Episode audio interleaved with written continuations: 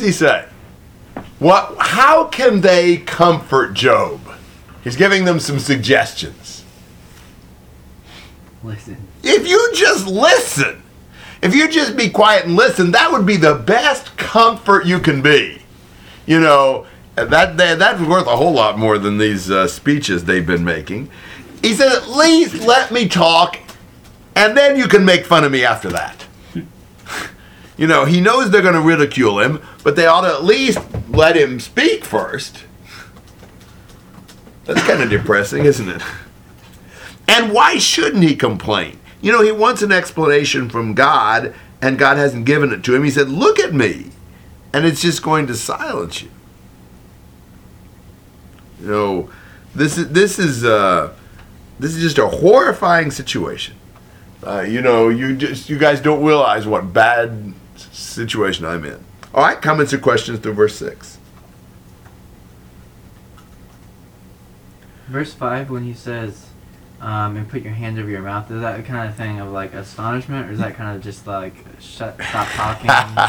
I'm taking it as astonishment, but it would fit well with stop talking also. They stick their hand up their throat, it'd probably uh, make them seem wiser. You know, some people, the best thing they can do to, you know, maybe mislead people into think they knowing something, they know something, is just not to speak.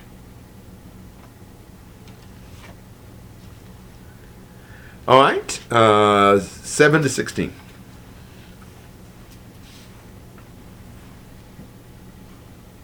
Why do the wicked still live? Continue on also very powerful. Their descendants are established with them in their sight, and their offspring before their eyes. Their houses are safe from fear, neither is the rod of God on them. His ox mates without fail, and his cow calves and does not abort. They send forth their little ones like the flock, and their sh- children skip about. They sing to the timbrel and harp, and rejoice at the sound of the flute. They spend their days in prosperity, and suddenly they go down to Sheol. And they say to God, Depart from us. We do not even desire the knowledge of thy ways. Who is the Almighty that we should serve him? And what would we gain if we if we entreat him? Behold, their prosperity is not in their hand. The counsel of the wicked is far from me. Well, Zophar is full of how the wicked are punished and can't escape. Job fills his response with illustrations of the wicked man escaping unscathed. You know, this is an interesting approach on Job's part because it just flies in the face of everything the friends have said. But his question is why do the wicked keep living and becoming powerful? You know, the friends can talk all they want to about how the wicked man always suffers. It isn't true. That's what Job would say. I, I, I deny your statistics. You know, look at it again. You know, that's not what happens with the wicked man. He lives and becomes powerful. And his descendants do well. You know, verse 8. Um, and their houses. And, you know, it's just really, everything's great. You know, um, because their animals do well and their children do well and they just live in, in a great situation. You know, and that that's the wicked man. You know, in contrast with Zophar saying the wicked man, he always gets it. He always gets what's coming to him. He said, no, the wicked man, I mean, he's got it made. And uh, they, they, you know, party it up. They spend their days in, in prosperity, verse 13, and then suddenly they die. You know, so no even pains in their death. They just die quick, and that's that.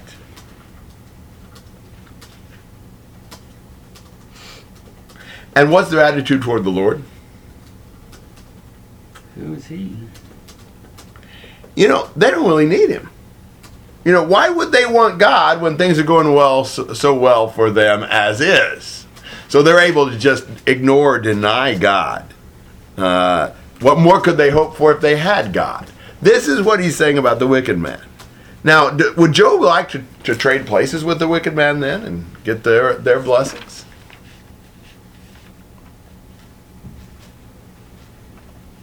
Says it's far from him. Yes. Yeah, that's exactly right. He does not want to, you know, um, to be wicked. He's not saying that.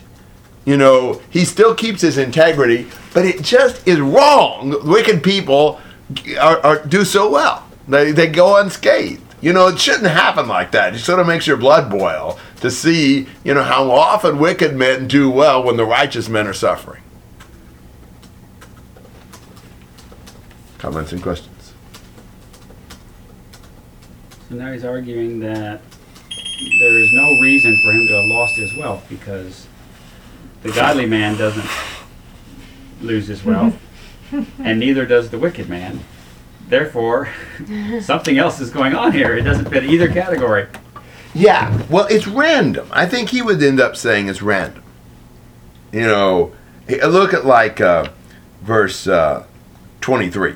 One dies in his full strength, being wholly at ease and satisfied. His sides are filled out with fat, and the bone marrow of his bones is moist.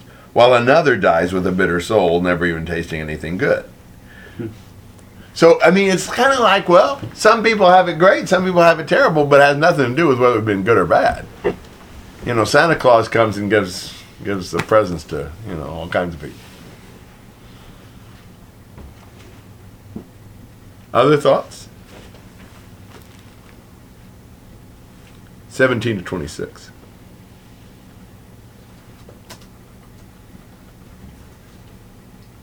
How often is the lamp of the wicked put out, or does their calamity fall on them? Does God apportion destruction in his anger? Are they as straw before the wind, and like chaff which the storm carries away? You say, God stores away a man's iniquity for his sons. Let God repay him so that he may know it. Let his own eyes see his decay, and let him drink of the wrath of the Almighty. For what does he care for his household after him, when the number of his month is cut off? Can anyone teach God knowledge, in that he judges those on high? One dies in his full strength, being wholly at ease and satisfied. His sides are, sides are filled out with fat, and the marrow of his bones is moist. While another dies with a bitter soul, never even tasting anything good. Together they lay, lie down in the dust, and worms cover them.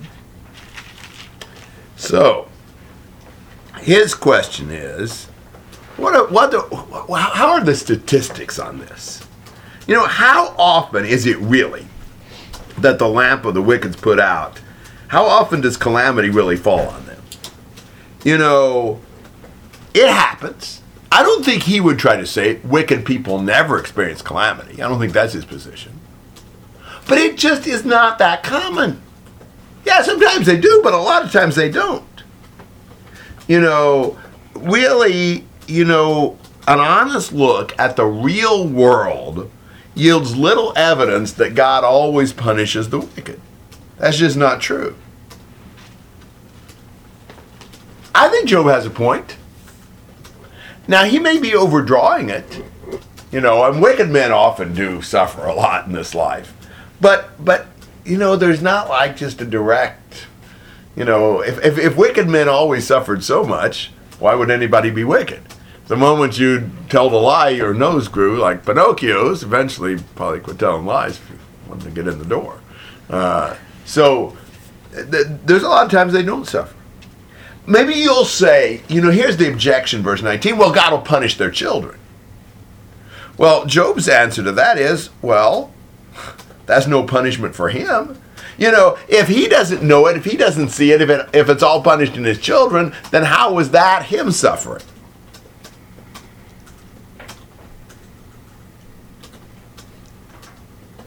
Remember what Hezekiah said when God said, Well, all this is going to be taken in captivity in Babylon, but not while you're alive?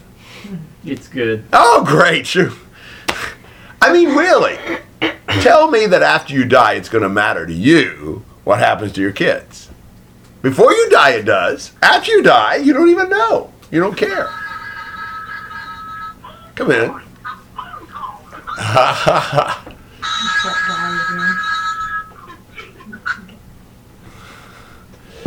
Um, Again. and, and and so you know it's not really you know it doesn't really bother him if his children receive punishment we are in job 21 Okay. Uh, along about verse 21 and, and then he says can anyone teach god knowledge i think the idea is you know they're almost they're almost trying to tell God how he ought to be governing the world. They're not dealing with the facts as they are as to how God does govern the world.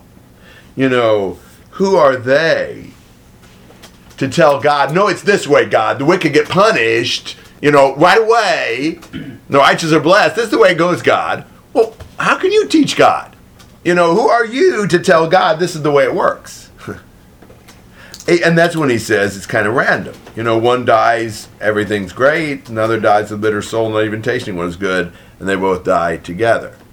You know, there's just no clear pattern. You can't judge a man's life by his bank account or his medical chart. Neither one of those are going to tell you for sure how righteous or wicked he was. Isn't that true? And Job's got a lot of truth. Now, he's one sided. There's a lot of wicked people who, in the long run, get it in this life. But he's true in that not all accounts of God are paid in this life.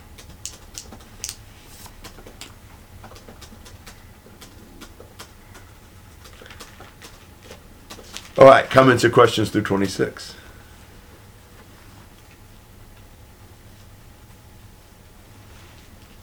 Twenty-seven to thirty-four.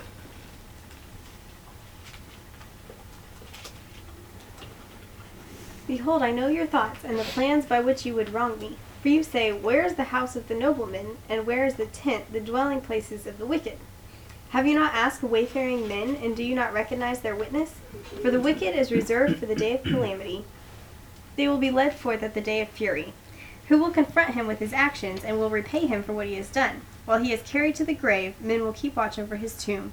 The clods of the valley will gently cover him. Moreover, all men will follow after him, while countless ones go before him.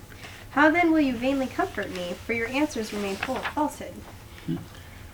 Well, he says, I know your thoughts and the plans by which you would wrong me. He says, I know what you've been getting at with all these descriptions of the wicked man.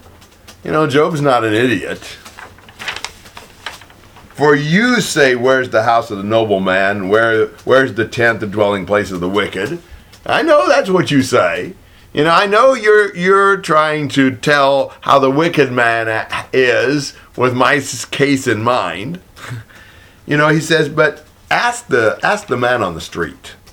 You know, ask the the traveling man. You know, listen to them.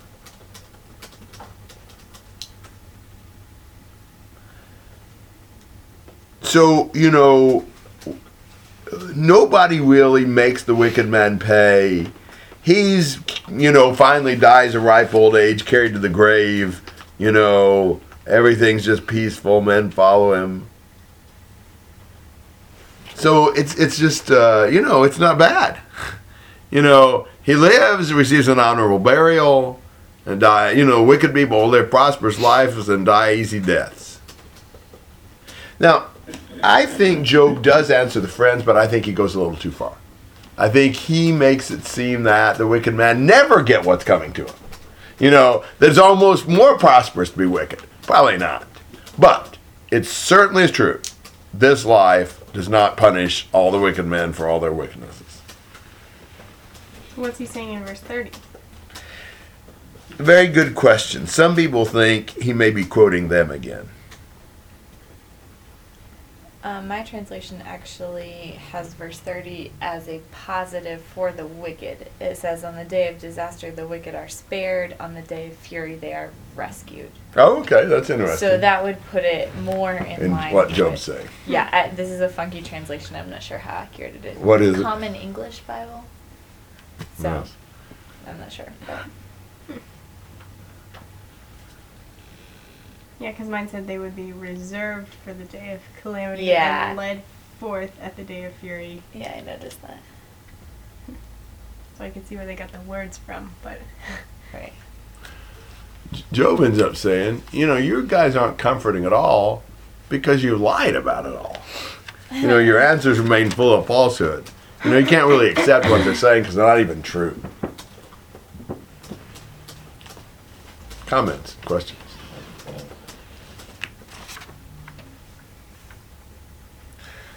That's the end of the second cycle. So we've had through two full cycles with each of the friends responded to by Job. Now we start into the third cycle where the dollar values are doubled, and you know, no, it's not double jeopardy. But the third cycle is, uh, you know, I mean, they've got to get their last shots in, and they just go farther and farther to the extreme. And really, the friends, they really run out. They don't. You won't see Zophar's speech, and Bildad has a short one. Eliphaz is the last long speech of the friend. So, 22 verses 1 to 4. Was he the one that was the windbag before? Well, yeah, somewhat. He was the one who had the big build up to saying, everybody sins. Oh, Eliphaz. Yeah, he's the one. He had this vision, and the hair on the back of his neck stood up, and all this kind of stuff. And you know, well, man can't be pure before God. Like, didn't need all that to find that out. Wait, is the cycle the same every time? yes, it Like, is. Each of the friends Yes, speaks, and it then is. Job answers all It of is, them. except No, in the he's in last between. cycle, He's in between mm-hmm. every friend. in between every friend. Yeah. Okay. Job is every other one, and in the last cycle, Zophar doesn't speak. Okay. But okay, but Job is still answering. Like it'll Yes, be. he the answers every and single time. Okay. Yeah. Well, that's good. At least they let him talk every time. Uh, He has a lot. He talks a lot. You know, you listen to Job a lot. Probably let nothing. He's just gonna talk. I have nothing better to do. What else is he going to It's do? like everyone's going to be talking over each other, Yeah. trying to get Like a bunch of girls. So they were silent for. seven days. yeah, like a bunch of boys. Do what? Boys and girls. Yeah, exactly. yeah, that's the truth. Ariel didn't like it.